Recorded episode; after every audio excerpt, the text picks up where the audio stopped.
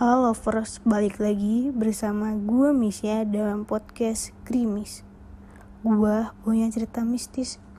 Di Krimis kali ini, gue bakal bawain satu cerita horor yang berjudul Gunung Sibayak. Oke, sebelum lanjut ke ceritanya, pastiin dulu kalian di tempat tanaman dan jangan dengerin sendirian ya. Oke, kita langsung ke ceritanya. Orang-orang bilang bahwa masa SMA adalah masa yang paling indah. Apalagi ketika kita di kelas 11 SMA atau kelas 2 SMA, kita sudah bisa beradaptasi, punya banyak teman, bahkan terkadang ada yang sudah punya pacar. Sayang sekolah libur 10 hari nih, menurut kamu kita liburan ke mana? Gak usah tempat yang mahal, asal kita bisa berdua menghabiskan waktu. Kamu udah janji loh mau ngajak aku liburan kalau ada waktu libur. Notifikasi ada mendapatkan tiga pesan dari Leni. Ketika aku dapatkan pesan beruntun dari dia kekasihku, aku mulai bingung mencari tempat liburan yang murah. Aku nggak tahu kalau Leni bakal tagih janjiku untuk liburan bersama pada waktu dekat ini. Hmm, ke mana ya? Tempat liburan cocok untuk tempat pacaran dan yang pasti itu murah. Terbayang selalu pertanyaan itu di, per, di kepalaku. Eh, kok gak coba kontak Aldi aja ya. Kali aja tuh anak bisa kasih saran tempat yang cocok. Pikirku. Di posisi di mana? Nongkrong yuk. Aku tunggu di tempat biasa ya. Sembari mengirim pesan ke Aldi aku bergegas mengambil kunci motor dan helm. Wait, di rumah Jemput ke rumahku lah, jawab Aldi. Dengan menggunakan motor tua tahun lama, aku bergegas menuju rumah Aldi. Aldi adalah salah satu sahabatku, teman sejak SMP dan tidak disangka SMA, malah satu kelas. Ayo di, aku sudah di depan. Ku kirim pesan kepada Aldi. Oh, oke, okay, pamitan bentar. Jawab Aldi. Ketika menuju tempat tongkrongan, aku membuka obrolan. Di, kalau libur 10 hari ini, kamu mau ke mana? Tanyaku dengan nada agak sedikit keras agar Aldi mendengar karena banyaknya suara kendaraan yang lalu lalang. Belum tahu sih Dev, aku diajakin pacarku liburan sih. Tapi belum tahu mau ke mana, gak ada duit aku, hahaha. Jawab Aldi. Aku terdiam sejenak. Memikirkan bagaimana kalau aku ajak Aldi dan pacarnya untuk liburan bareng. Gimana denganmu Dev? Tanya Aldi sambil memukul pelan pundakku. Waduh, samaan kita ditagih. Janji liburan sama pacarku di jawabku.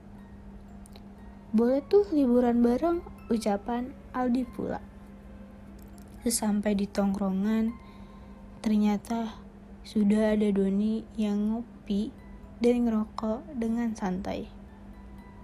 Parah nih Doni nongkrong kok gak bilang-bilang? Kata Aldi sambil mengambil gorengan dari piring Doni Iya nih pesan gorengan sampai sepiring tambahku pula. Halah, aku juga baru sampai. Lihat nih gelasku masih penuh. Lagian kalau ngajak anak-anak pasti alasannya lagi mesin semua. Jawab Doni mengelak perkataanku dan Aldi. Seiring bercandanya satu sama lain, sudah sebatang rokok yang aku habiskan. Aku membakar batang keduaku untuk memulai ke inti pembicaraan kepada Aldi. Kalau kita liburan bareng gimana? Tanyaku kepada Aldi. Wah, boleh banget tuh. Tapi liburan ke mana ya? Tanya Aldi balik. Masih bingung mau liburan ke mana melihat Google tempat liburan murah tidak ada yang mendukung. Kenapa gak mendaki saja? Sontak Doni ketika kami sedang fokus men-scroll Google. Wah, ide bagus tuh, jawab Aldi. Biasanya gimana Don? Tanyaku dengan wajah serius. Untuk biaya mendaki nggak mahal, paling mahal di sewa tenda, apalagi kalau bawa cewek. Gunung Sebayak tuh cocok untuk pemula. Jelas Doni. Wah, boleh juga jawabku membenarkan omongan Dodi. Sebelum bertanya lebih lanjut kepada Doni, aku segera menghubungi Leni menanyakan persetujuannya. Karena penjelasan yang diberikan Doni, ku sampaikan. Leni pun mau mendaki gunung Gimana sama Sandra di? Tanyaku pada Aldi. Kalau Sandra sih ngikut aja Dev, dia sudah percaya kok sama aku, jadi dia nurut saja. Jawab Aldi. Karena sudah ada persetujuan, akhirnya kita lanjut cerita dengan Doni sembari menanyakan persiapan dan perlengkapan untuk mendaki Gunung Sabaya. Doni menceritakan sedikit demi sedikit pengalamannya ketika mendaki Gunung Sebayak. Perjalanan dari daerah asal sampai menuruni gunung itu lagi. Bahkan Doni memberikan beberapa list barang bawaan atau perlengkapan yang harus kami bawa. Hari sudah begitu sore. Begitu juga dengan cerita Doni yang menarik membuatku nafsu untuk mendaki Gunung Sibayak. Ngomong-ngomong dong, kita semua kan belum pernah mendaki nih. Kalau pembantunya gimana? Tanyaku kepada Doni. Ah, nggak usah pakai pemandu. Treknya gampang kok untuk para pemula.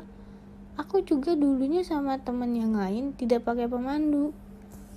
Trek untuk sana kalau nggak salah cuma dua atau tiga. Nah, biasanya nih kalau pemula lewat beras tagi nama jalur pendakinya bambu.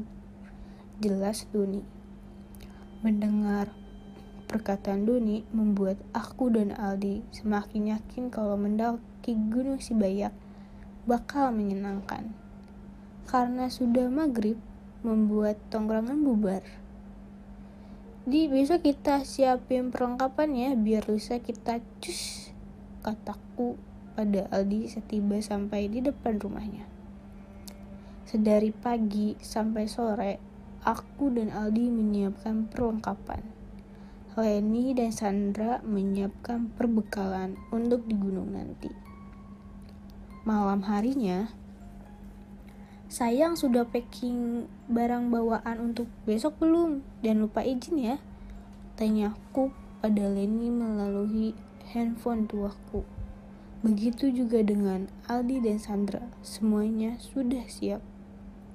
Ketika kita siap untuk mendaki Gunung Sibayak, tak lupa aku mengisi baterai kameraku untuk mengabadikan momen esok ketika mendaki. Keesokan paginya, aku menentukan titik kumpul kami berempat. Jam satu siang gak ada yang ngaret. Kalau perlu berangkat ke titik kumpul setengah jam dari yang aku tentukan. Aku termenung sejenak. Apakah liburan kali ini bakal menarik ya ini adalah pengalaman mendakiku yang pertama hmm, mudah-mudahan bisa naik sampai puncak Tak lama renunganku dipecahkan oleh suara telepon dari Leni yang sudah berangkat ke titik kumpul. Langsung aku menggendong tas gunung yang sudah berisi penuh dengan perlengkapan mendaki. Mah, Dev izin dulu ya. Teman-teman udah siap. Izinku kepada ibuku. Ya, Dev, hati-hati ya, nah. Kalau naik gunung, jaga sikapmu. Kata ibuku mengingatkan. Sudah berkumpul semua. Kita berjalan sedikit menuju terminal. Bang, baras tagi jam berapa? Tanyaku pada loket pembelian tiket. Oh itu dek, 15 menit lagi berangkat. Berapa orang? Tanya penjaga loket. Empat orang bang, 200 ribu kan? Sembari memberi ongkos. Belum 15 menit, penumpang sudah penuh. Langsung penjaga tiket mempersilahkan kami untuk memasukkan barang ke bagasi Medan Barastagi naik naik naik naik teriakan penjaga tiket semua penumpang sudah naik Pak supir juga sudah duduk di kursinya menginjak pedal gas dan berangkat di perjalanan kita bercerita panjang sehingga tidak sadar sesuatu mengagetkan kami. Tus. Ternyata ban minibus yang kami tumpangi meletus. Langsung dengan sigap Pak supir turun. Sedikit memakan waktu, akhirnya ban sudah selesai digantikan oleh Pak supir. Perjalanan kembali dilanjutkan. Aldi dan Sandra sudah tertidur. Kepala Sandra yang bersenderan di pundak Aldi membuat mereka berdua terlihat mesra. Ku coba pada Lenny memegang tangannya dan menyandarkan kepalanya ke pundakku. Lenny terlihat lepas dan tersenyum kecil melihatku.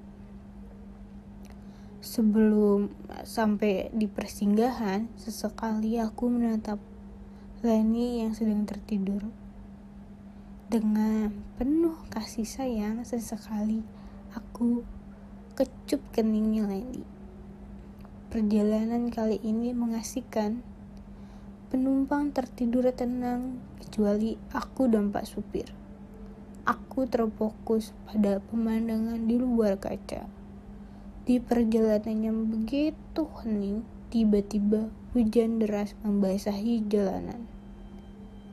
Lenny menggenggam tanganku dan membenarkan posisi kepalanya ke arah pundakku. Sebelum dia tertidur lagi, kekecup lagi kenung, kening Lenny. Sampailah tibanya minibus yang kita tumpangi di persinggahan. Semua penumpang terbangun termasuk Aldi dan Sandra. Lenny yang sudah kebelat mengajak Sandra ke toilet, sedangkan aku dan Aldi mencari meja kosong untuk makan dan minum, karena sedari pagi kita semua belum makan.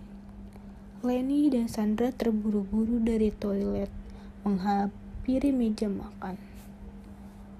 Mereka katanya dikagetkan oleh sosok wanita tua. Wanita tua itu berkata,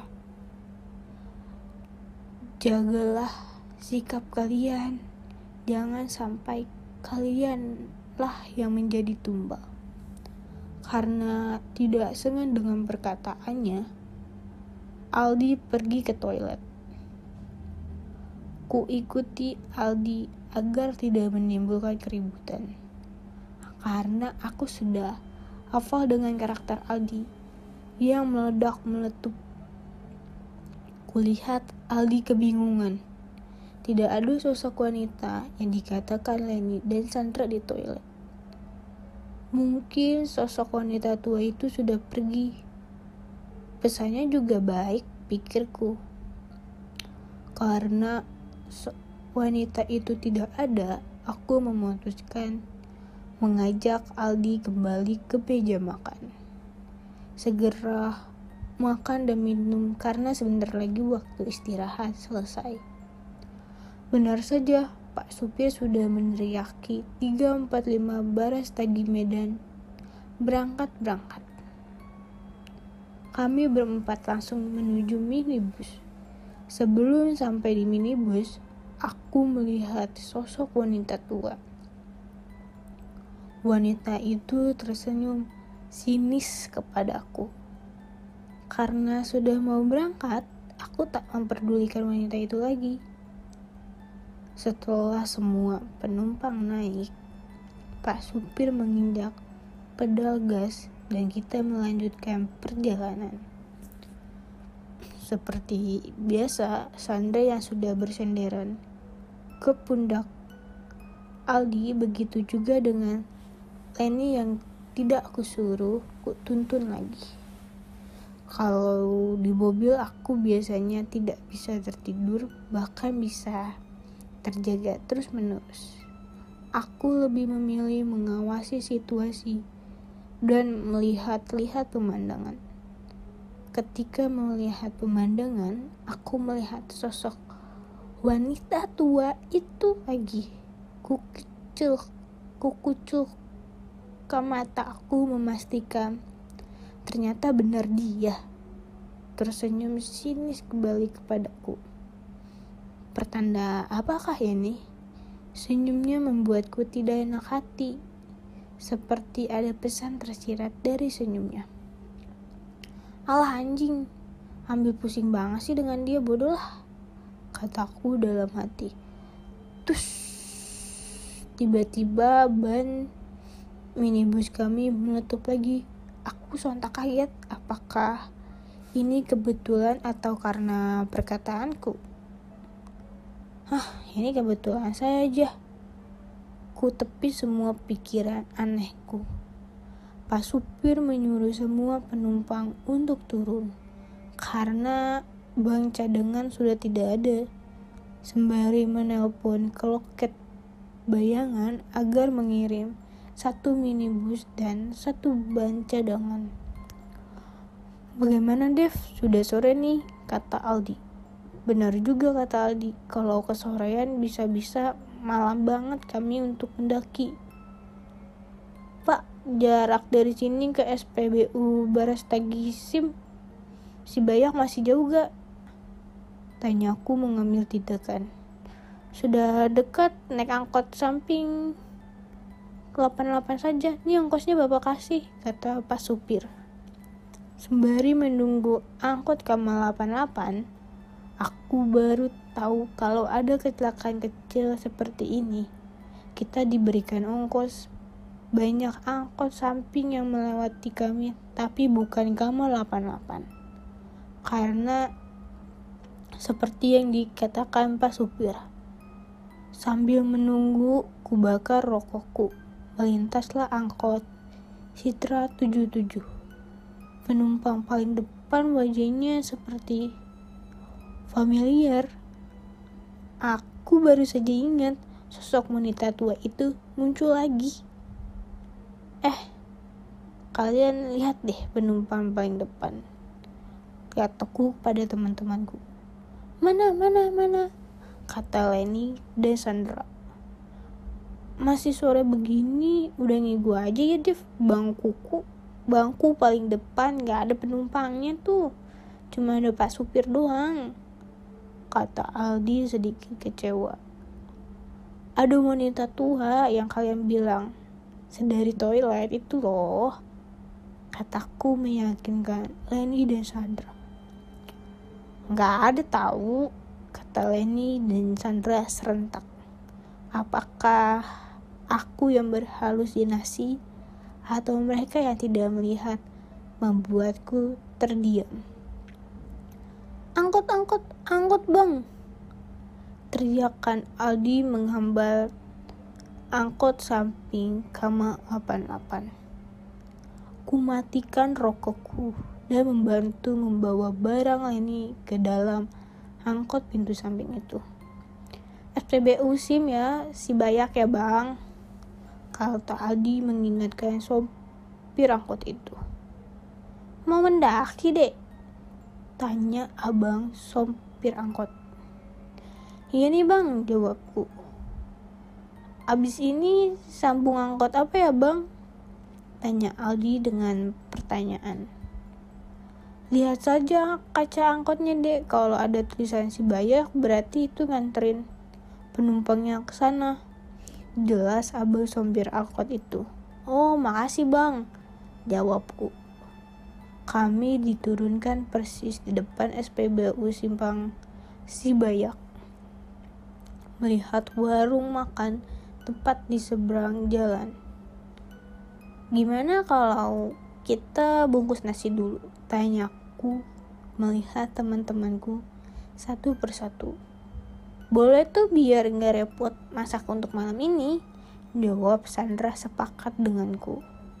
Aldi dan kekasihku Leni pun mengikuti dengan saranku. Oke, segitu dulu cerita Grimis episode Kali ini gue yakin kalian gak sabar untuk kelanjutan ceritanya nih. Jadi terus lalu pantengin segmen Grimis di channel Optai Podcast setiap hari Kamis jam 8 malam. Gua Misha pamit. See you.